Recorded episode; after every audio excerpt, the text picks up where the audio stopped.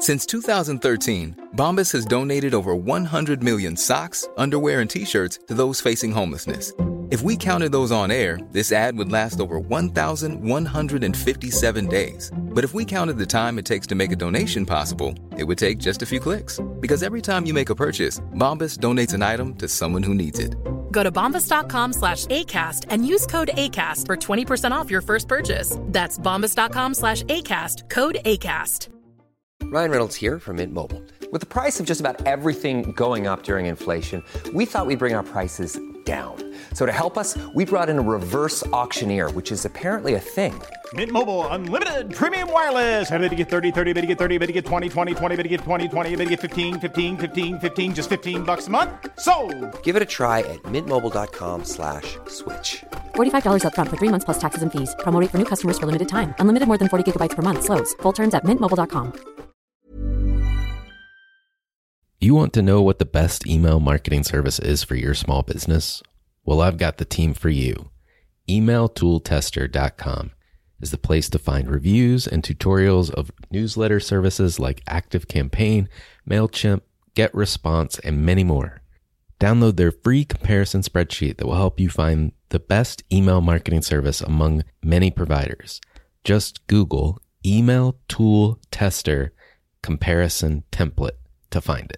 Again, just Google it. Email Tool Tester Comparison Template to find it. You know, I've been talking about earned media value for quite some time on this podcast. My friends at Ayzenberg have just raised the bar on earned media benchmarks with their social index. Social Index now gives you globally earned media values across a growing list of six geographies for all your KPIs across the top seven social platforms Facebook, Instagram, LinkedIn, Snapchat, TikTok, Twitter, and YouTube. You can now visualize these values for deeper analysis, and they have a look back window over two years of historical comparisons. Social Index is updated daily. Don't get stuck with old data. Over 1,000 companies have used the social index to understand the ROI of their social campaigns. And if you work with a social agency, you should demand they incorporate earned media values into your reports. Get your earned media value for social content. Visit earnedmediavalues.com slash Allen. Again, that's earnedmediavalues.com slash A-L-A-N. For all of us, it's about predicting where the consumer is going and getting half of it right. One of the things we want to do is create ads that don't suck. Embracing change creates great possibility. I'm Alan Hart, and this is Marketing Today. Today on the show, I've got Bill Macaitis. Bill was previously the Chief Marketing Officer and Chief Revenue Officer at Slack. Before that, Chief Marketing Officer at Zendesk. And before that, Senior Vice President of Marketing at Salesforce.com. He's had five exits over his career. And today on the podcast, we talk about what he's up to now, which is a lot of advisory work because he obviously doesn't need to work after that many successful exits, what kinds of projects he's excited about. We also talk about lessons and tips and uh, things he's learned along the way in terms of scaling a business, building your marketing tech stack, and much, much more. I hope you enjoy this conversation with Bill Macaitis. Well, Bill, welcome to the show. Thank you so much for having me, Alan. So I have to start with just the highlights Slack, Zendesk, Salesforce. That's three exits just in the last three companies. so, so we got to start with where did you, before we get there, where did you start your career and what was the path towards those three most recognizable names that most listeners know or are using today?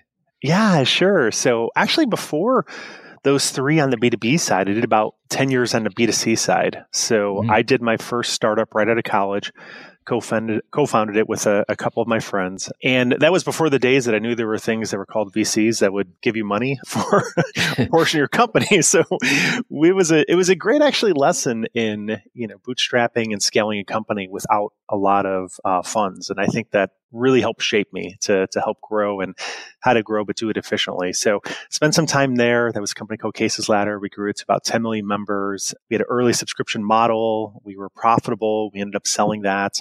Then spent some time for some large media sites. So as part of a leading marketing for IGN Entertainment that had sites like IGN.com, Ask Men, Rotten Tomatoes, uh, grew that up to about 100 million in revenue, sold that to uh, News Corp, and then went over to News Corp to lead up online marketing for a number of their sites. So everything from Fox Sports, uh, Wall Street Journal, American Idol, all of the previous IGN sites. It was just an incredible opportunity to help build a, a really large network, and we built it up to I think the third largest in the world. And you know that's when I got the call from Mark over at Salesforce and you know, the entire team there was just building something special. And I kind of made a pivot over to the B2B side of the house. Got it. So 10 years on the consumer side and, you know, making that shift, if you will, from News Corp and, and maybe Fox Sports and those types of properties to Salesforce, that seems like a big jump. Was that consumer marketing something they were looking for or was it the digital aspects? Like what, what was the pivot there?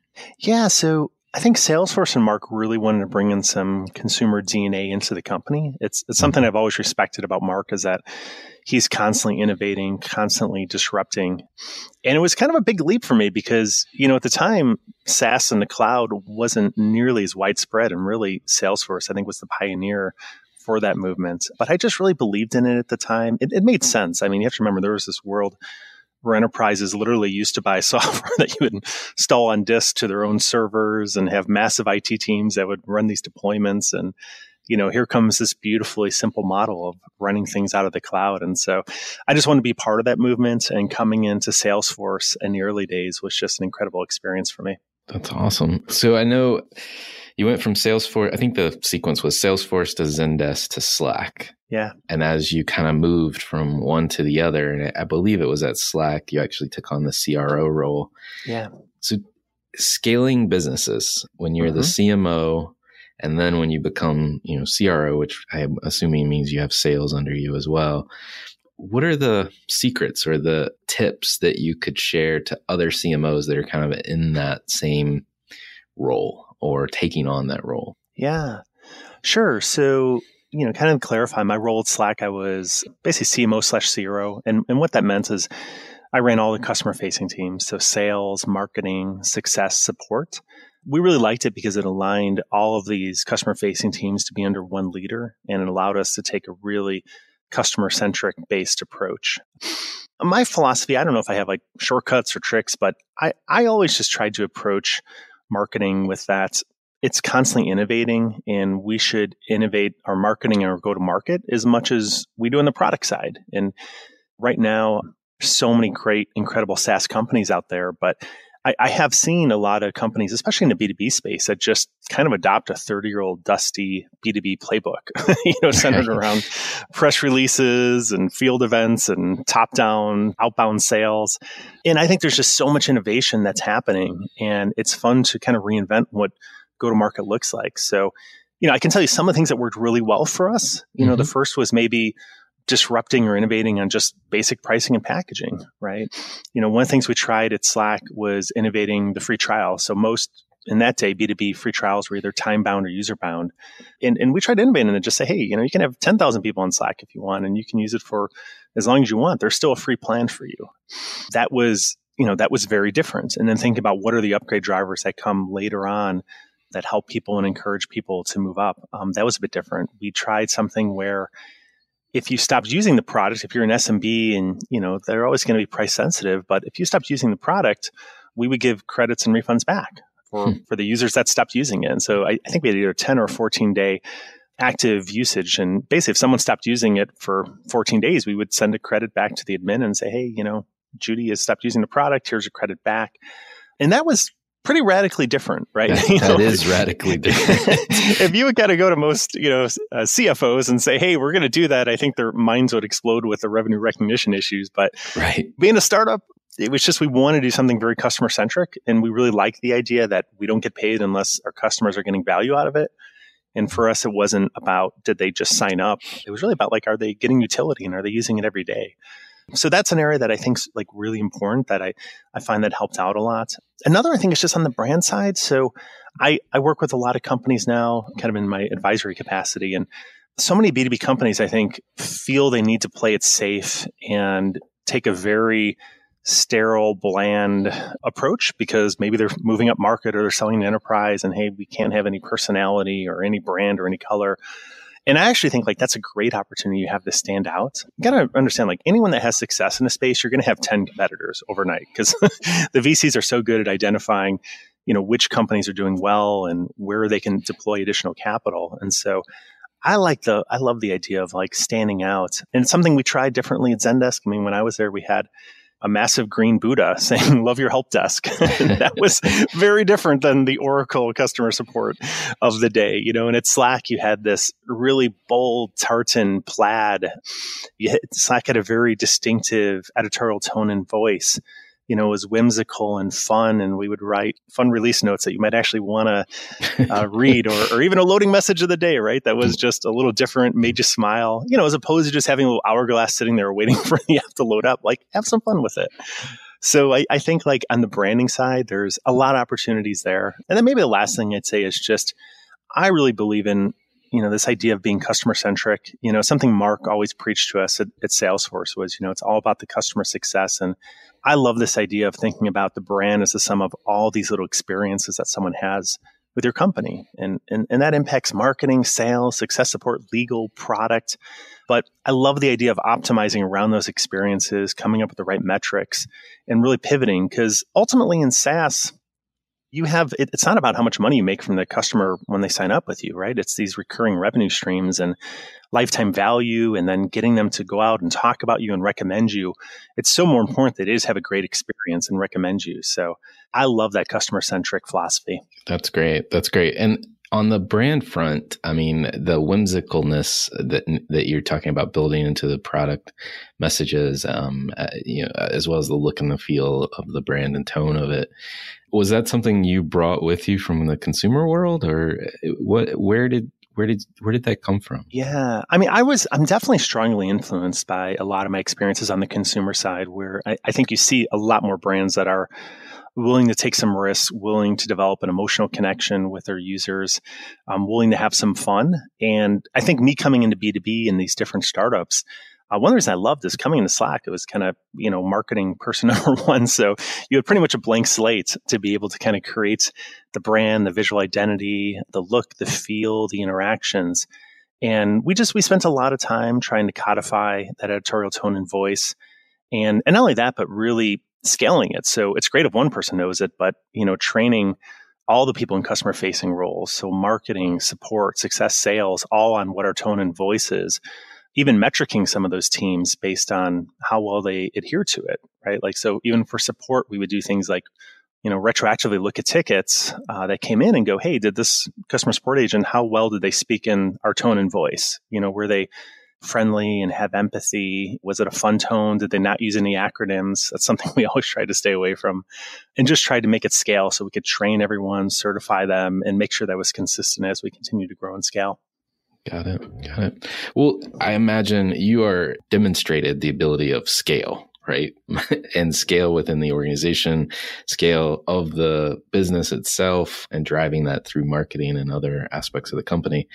So I, I imagine you very well understand marketing operations and the technologies that work best. And just want to kind of do a um, you know, what if scenario, right? Uh, hypothetical. Yeah. If, you know, let's say I'm a new company, I've got some, some traction in the market. I'm looking to scale, you know, or maybe, you know, maybe even I'm a, a company that just needs to improve its efficiency of my marketing. Yeah. Are there technologies or processes that you'd go to, you, you'd turn to, uh, or in general, where would you start? Yeah. Yeah. So first off, I'm a huge advocate of building sophisticated marketing tech stacks. Mm. I think a real lot of it centers back to what I talked about earlier when I, I, did that first startup. You know, my own experience was when we co-founded was we just didn't have a lot of money and we couldn't throw people at problems. Right. And as we were growing and scaling really fast, we had to think about what is the tech that's going to allow us to grow and scale and develop these customer relationships and be targeted. And so I love, I mean, everybody kind of does the, you know, the basics, the CRM, the maybe the marketing automation, but I love going a couple steps further, you know, where you think about things like, you know, predictive lead scoring and multi-touch attribution and multivariant testing and heat maps, voice of the customer, NPS surveys. I, I feel like there's just so much great marketing tech out there.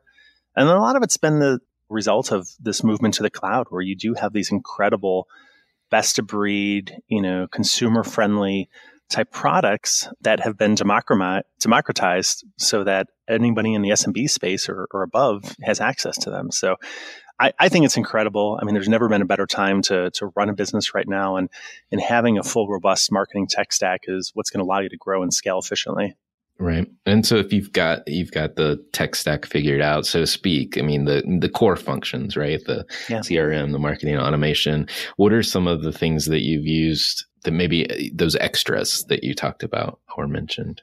Yeah, so I love for predictive lead scoring. I, I love Infer. I think they're fantastic. They take a very Google based approach and don't just look at lead scoring as, all right, what pieces of uh, content have they read? And we're going to give you a score for them. I mean, they look at 100 different signals. They'll look at, you know, every page they've been to. Have they been the product? How much are they using the product? You know, what type of company are they? How have those leads historically converted from that company? What pieces of content are they looking at? Just hundreds of different signals to help give you this ongoing real time lead score that's changing. I think that's super powerful. You know, on on the multi-touch attribution side, there's one thing that's actually frustrated me when I really started learning about attribution and B2B is that I mean, most people that have been part of B2B software for a while, you know, intrinsically know that you don't just, someone doesn't see your product and decide to buy you that day. It, it takes time. And when I worked at Salesforce, we had to really build our own internal multi touch attribution software. We were very security and infosec. We had to be really careful which third party tools we, we use, which meant we had to build some of them in house. And one of the things that I discovered was that, you know, people would interact with us for maybe three months before they would become a lead. And then it might be another six months until they bought from us. And that was just a much longer horizon. And if you think about it, the predominant method in B2B, and, and some people, you know, still kind of use this as just either first or last touch.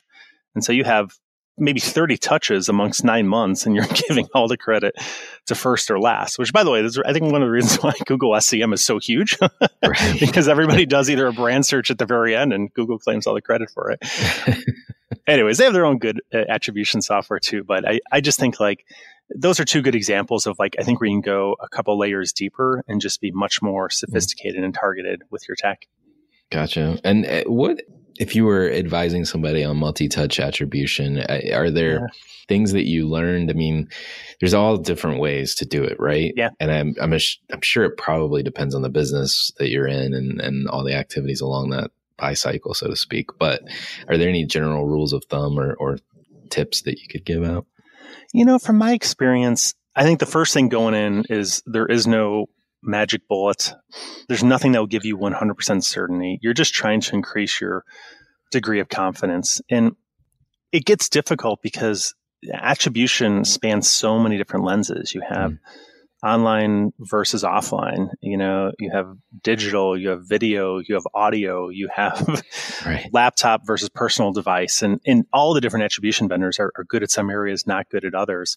But I found that, you know, for me, I like the movement towards linear regression modeling. So it'll look at every single touch hmm. across every single deal. And then it'll start to see, okay, what are the touches that tended to influence the biggest deals that closed the fastest, that were our best type customers? Even attribution modeling that will catch view throughs. You know, a lot of mm-hmm. times if, if you do a display heavy marketing plan or even like a content heavy marketing plan, those are classic nurturers, middle steps. So you have to be able to make sure that, you know, it's, ca- it's catching when someone actually sees your ad, maybe doesn't click on it, but moves you through there. So, I mean, ultimately, I, I just like a, a, a much more sophisticated multi-touch modeling. That being said, you know, there's easy ways to do this too. You know, it doesn't have to be super high tech. We use things like it's like we would do, in addition to that, we would do something simple like, hey, after you signed up, hey, where'd you hear about us? You know, was it a Right, right. billboard on 101? Did you see us in our ad in Fortune? Did you read a piece of content?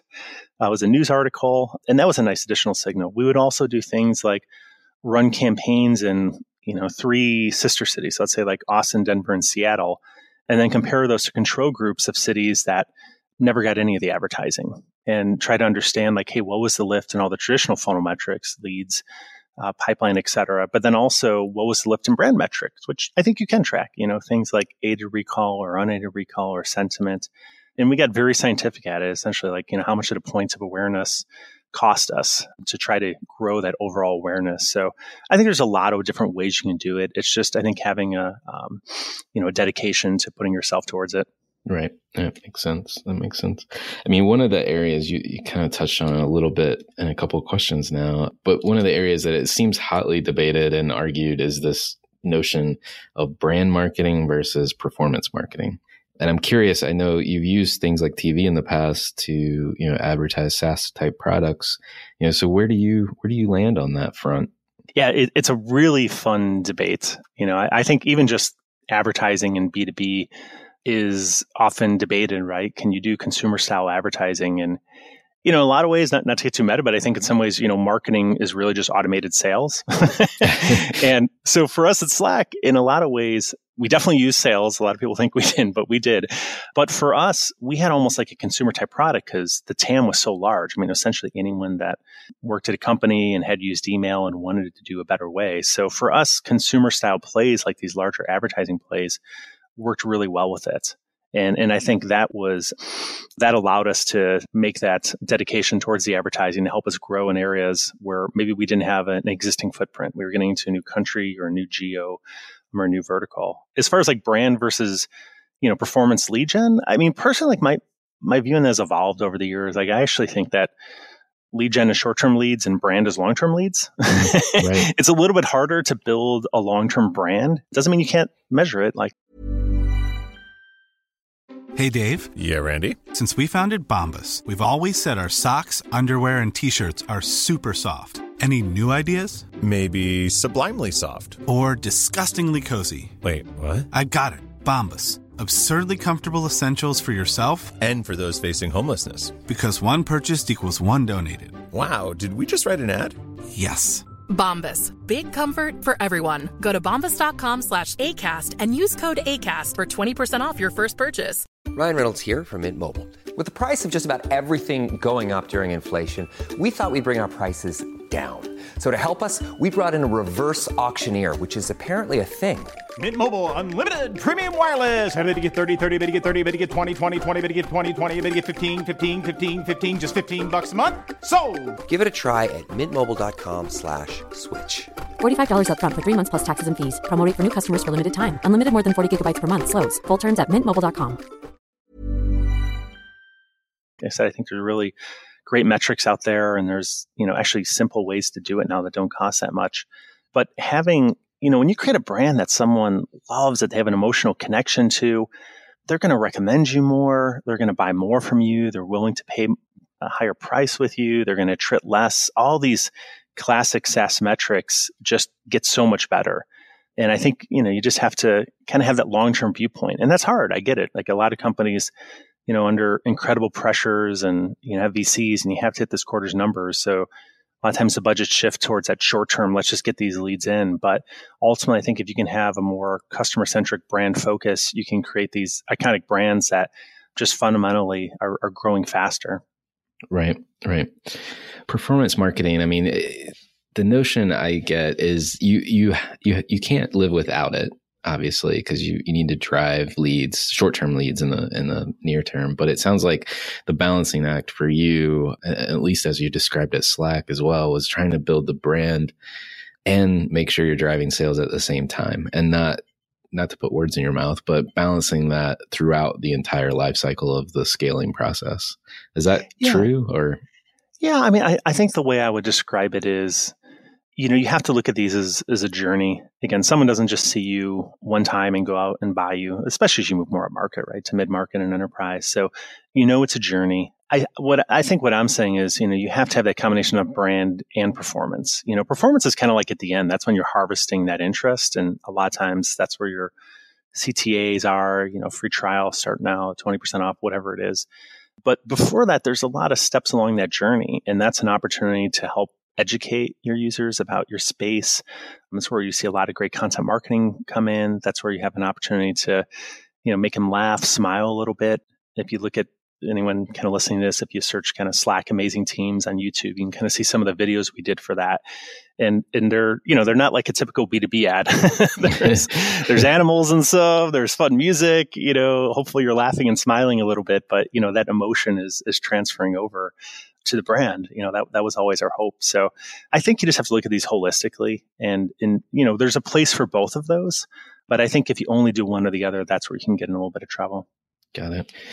Well, um, you mentioned customer centricity before. I want to bring that back up because as I talk to a lot of CMOs, many of them are focused on customer centricity efforts or trying to drive enterprise wide transformation along that yeah. journey for the first time. And curious what you would advise them because it seems like in prior roles you've been primarily responsible for marketing as you progressed you got more and more functional responsibility and how did you lead across the organization maybe in those earlier days? And then you know what was it like when you actually got the um, the control so to speak? Yeah so i am tickled pink that you have so many other leaders now and, and great companies are kind of embarking on this customer centric focus. Mm-hmm. You know, I think for a long time, especially in B2B software, we were not optimizing for customer right. centricity. We were, you know, putting every single piece of content behind a gate. You had to fill out 20 fields. Sales would call you before you even had a chance to look up what the product does. You know, if you do buy it, you're assigned one one thousandth of a customer success person.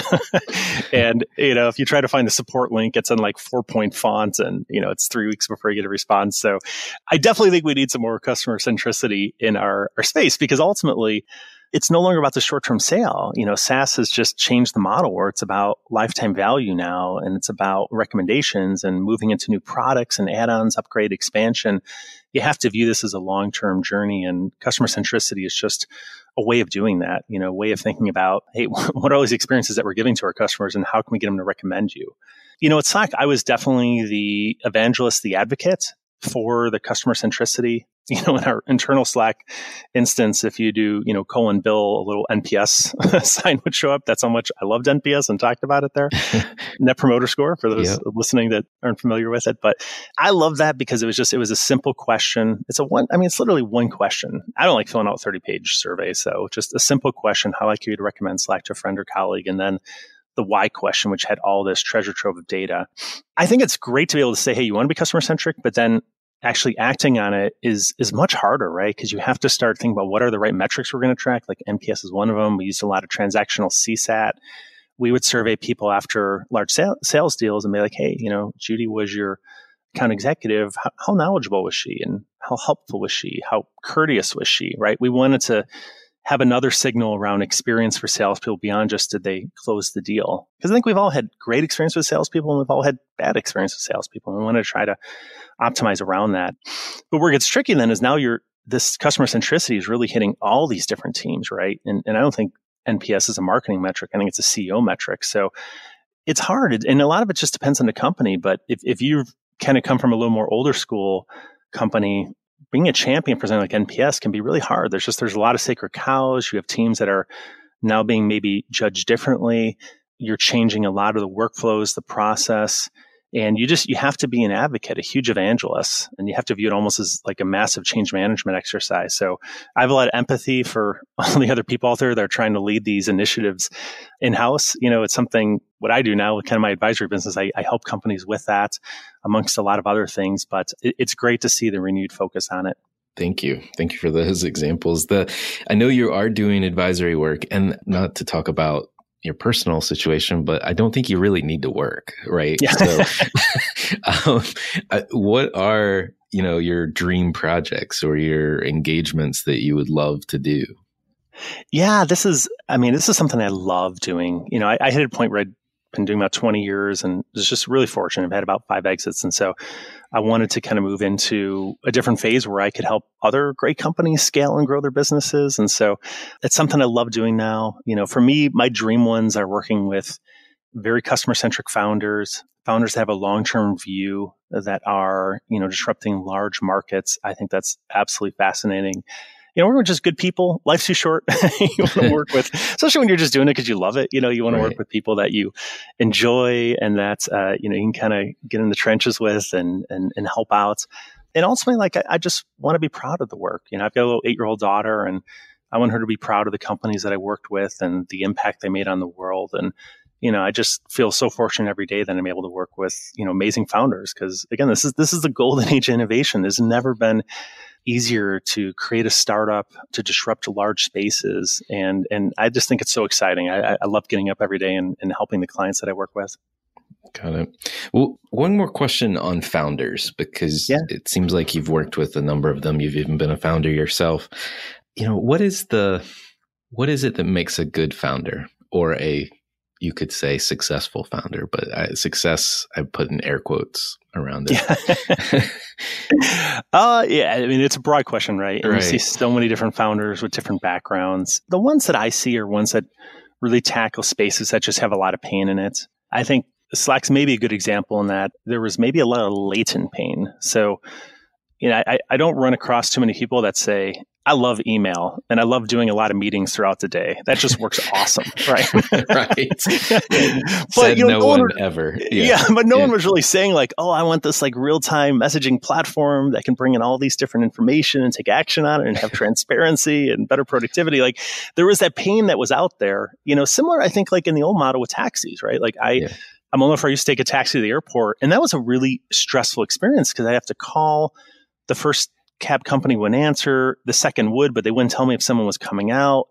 You know, I'm waiting. I don't know if they're going to make the flight. Should I call another one? The taxi finally shows up. I don't know what route they're taking. I don't know if they're going to take a credit card you know, they're not very nice to me. it was just like, it was this horrible experience, but we're all like, oh yeah, well, just what it is. Like you take a taxi. So I, I, think founders that, you know, address that latent pain have a lot of opportunity. And then I think ones that are just open to disrupting, you know, innovative new tactics. I think those are intellectually curious people open mindedness. Th- those are the traits. And I, have been super fortunate to work with some incredible founders. You know, Mark was at Salesforce, just this incredible philanthropist, an incredibly giving person, always talked about customer success. You know, Mikkel at Zendesk, just a great individual, learned a ton from him and, and, and Stewart Slack. Each of them just kind of brought unique capabilities to the table, but all of them just had hearts of gold and, you know, really believed in the mission that we were, that we were taking on. Got it. Well, I love getting to know the people behind the businesses that we talk to. And so I'd love to ask you my favorite question, which is uh, what it, you know, has there been an experience of your past that defines or makes up who you are today? you know, the, the first thing that popped to my head there was I was the nerd in third grade that was reading Fortune, Forbes, and Business Week. I don't know what it was, but I just knew that I loved business at such an early age. That's and funny. I was doing like future business leaders of America and entrepreneurship contests. And it just, it just defined me. Like I loved business. I could not get enough of it. It is something that I think always shaped me to this day is just, I've always had kind of that intellectual curiosity for business and the great leaders out there and the tactics they're taking. And so it was probably that moment, probably when I started geeking out on that, that I knew I was going down the business path. That's hilarious. It, it, you're like a real life. Uh, what was that show where it was Alex P. Keating or some, something like that? There was a, like a sitcom show back in the day. I can't remember the name of it. But oh, uh, I think I, I, yeah, I'm recalling too, but I can't think I, of it too. I can't. We'll remember. find it. It'll be in yeah, the show. We'll right? Yes, exactly, exactly. we'll find that. But uh, you're like a real life version of that. I, I was, yes. yeah. So, well, uh, what advice would you give to your younger self? You know, I, I probably say be opportunistic. You know, it's advice that I, I give to a lot of people that I that I uh, mentor and help out with. And I'm just a big believer like this is, we live in such an incredible time. There are so many opportunities out there.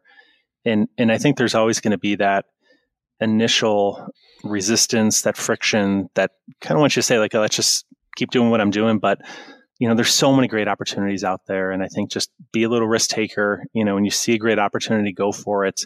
And I think good things can happen. I've got a, a follow up to that, and yeah. it just came to me, which is how do you how do you process failure? Because you you have been opportunistic in your career, obviously, and you've had great success. So I'm just curious. I know there has to be days where you're like, it's just not going right. So how do you process that? You see, so, seem such a positive person. I, well, I definitely fail every day. I make mistakes, and my uh, daughter and wife are quick to point many of them out. so I'm always trying to keep improve. grounded, right? Yeah, yeah, they keep you grounded, definitely. I don't know. I've just always had a, a positive viewpoint, and like I, I feel like failures are good. You want to fail. You know, you, should encourage your teams to fail, to take risks. I think the hardest thing that any business has to fight against is just this inertia of just doing the same thing and you know well this is this is our cash cow product right and we can't take resources away or this has been working so let's just keep doing it and so failures are good you know and, and i think when you can get to a point where you kind of just internalize that hey this is great like failure is a learning experience like you should be pushing yourself if you're not failing that probably means you're not pushing yourself hard enough or you're not taking enough risks so I love it. I think it's just the mindset. I'm a total optimist. I'm like glasses half full. Throw me like a really hard, you know, problem and I'll be like, what a great opportunity, right? we can turn this around. This is great. But I just, I don't know. I just feel fortunate. I mean, we live in such a great time and there's such good people and, you know, family and the people you work with become your family. And so I just think it's a, it's a great time to be alive. All right. Well, what, what fuels you? What keeps you going? I love a I, I, love helping other companies grow and scale. So I'm a big gardener as a metaphor, mm. and I love planting things from a seed and seeing them grow to a specimen plant. And so for me, it gives me like a huge amount of reward to come and work with a company and like help them with their hiring and recruiting and interviewing and mentoring and build like a best in class team or build a best in class marketing tech stack or like a, a world class go to market strategy. Like to me, that that's exciting and it's fun to get to know the people. It's fun to see the company grow and evolve and you know have their their growth increase and you know kind of skyrocket toward that you know maybe unicorn and, and beyond. I just think that's super rewarding. Life's so short and there's just so many great founders out there and, and teams and you know i, I just I, I, love working with them. It's something that I, I, find super personally gratifying. Got it. Are there um, brands or companies or or causes that you follow or you think other people should take notice of? Yeah. So it's actually interesting when we haven't totally signed the deal yet, but I've been thinking about coming on board for a company called GetAccept. And, and, and it's a really cool thing. What they do is they bring on they basically leverage video as a part of the of the closing process. So when you send a deal over, I mean, so many of us would just send the PDF or a DocuSign or whatever it is, but there's nothing with it. And this allows you to like literally put like a customized message, a video. It's got the analytics. It just helps you close everything better. You can message them back and forth, and they're just a fun company. So I think this one I'm I'm super excited to work with. Hmm. and then I don't know, it, at a broader level, I, I think just philanthropy. I, I think you know, again, I always look to Mark and and what he's done with kind of like his children's hospital and mm-hmm. just the the the level of awareness he'll bring to like all these different causes and issues. And you know, I I, I try to listen to what he says and, and try to help out where I can. Got it. Okay. And uh, as a marketer, where do you see the future? Where is marketing going? Yeah, that's a great question, and it's a really hard. I know. I don't. I mean, part in, of me in is, five years we'll we'll come back and we'll tell you how you got it wrong, right? the robots will be doing all of right. our work. So, a, I always come into it. I think like one of the reasons I love marketing is because it changes every year. There's always new tactics, new strategies that that come about. I mean, we didn't get a chance to talk about ABM and the level of targeting you right. can do there, which I think is just incredible and that's a good example. Like that just wasn't around, you know, a little while ago. And so I think a like just you know, I, I think the future marketing is like, hey, you have to be nimble, adaptable, always be learning. You know, there's always new tactics out there. I do think a little bit like we talked about earlier that you know this is more and more companies embrace a subscription model both in b2b and, and consumer you know, there's just much, much more of a focus on their lifetime revenue and are they attriting and are they recommending other people? And so I really personally think the future marketing is all around uh, that customer centricity, you know, marketing's role expanding beyond just, hey, did we get people in the door to it's their entire life cycle. It's about delighting them. It's about educating them. It's about having a great relationship with them and ultimately getting them to a point to they recommend. And, you know, if there's one thing I would always tell all my teams at Slack was, your goal is not to get people to buy from us. Your goal is to get them to recommend us. And, and I just have always thought that's a, a higher bar and a harder bar. And, and I think if, you know, the future marketing, if, if more people thought about that, it would just be a great experience for everyone involved. Yeah.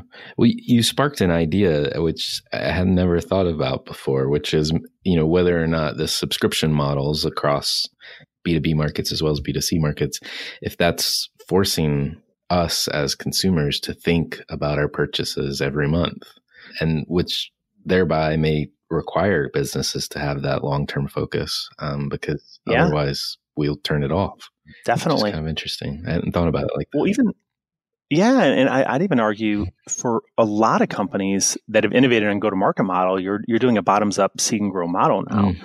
which means you're getting one small team within a large organization, right? Like Slack would maybe have a 50 person team at GE. Well, that's like 300,000 people. Right. yeah, you are highly incentivized to make sure that that group of people have a great experience. So they recommend you, right? right? And then grow and scale. And so I hope, so. I mean, just as a consumer too, like we've all been there either as a buyer on the B2B side or just as a consumer on B2C. And I just think the world would be a little better if, you know, we cared about people. We, try to optimize around their experience, delight them, um, and then you know great services grow, and and, and that's good and reward that, and, and I think that's a, a, great virtuous cycle. I love it. Well, Bill, thanks so much for coming on the show. Oh, Alan, it was an absolute pleasure. Thank you so much for having me. Hi, it's Alan again. Marketing Today was created and produced by me, with writing and editing by Kevin Greeley social media support by Megan Woods, art and graphic design by Sarah Dell. If you're new to marketing today, please feel free to write us a review on iTunes or your favorite listening platform. Don't forget to subscribe and tell your friends and colleagues about the show.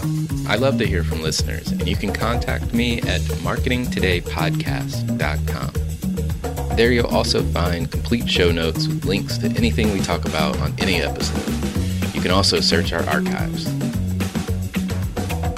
I'm Alan Hart, and this is Marketing Today.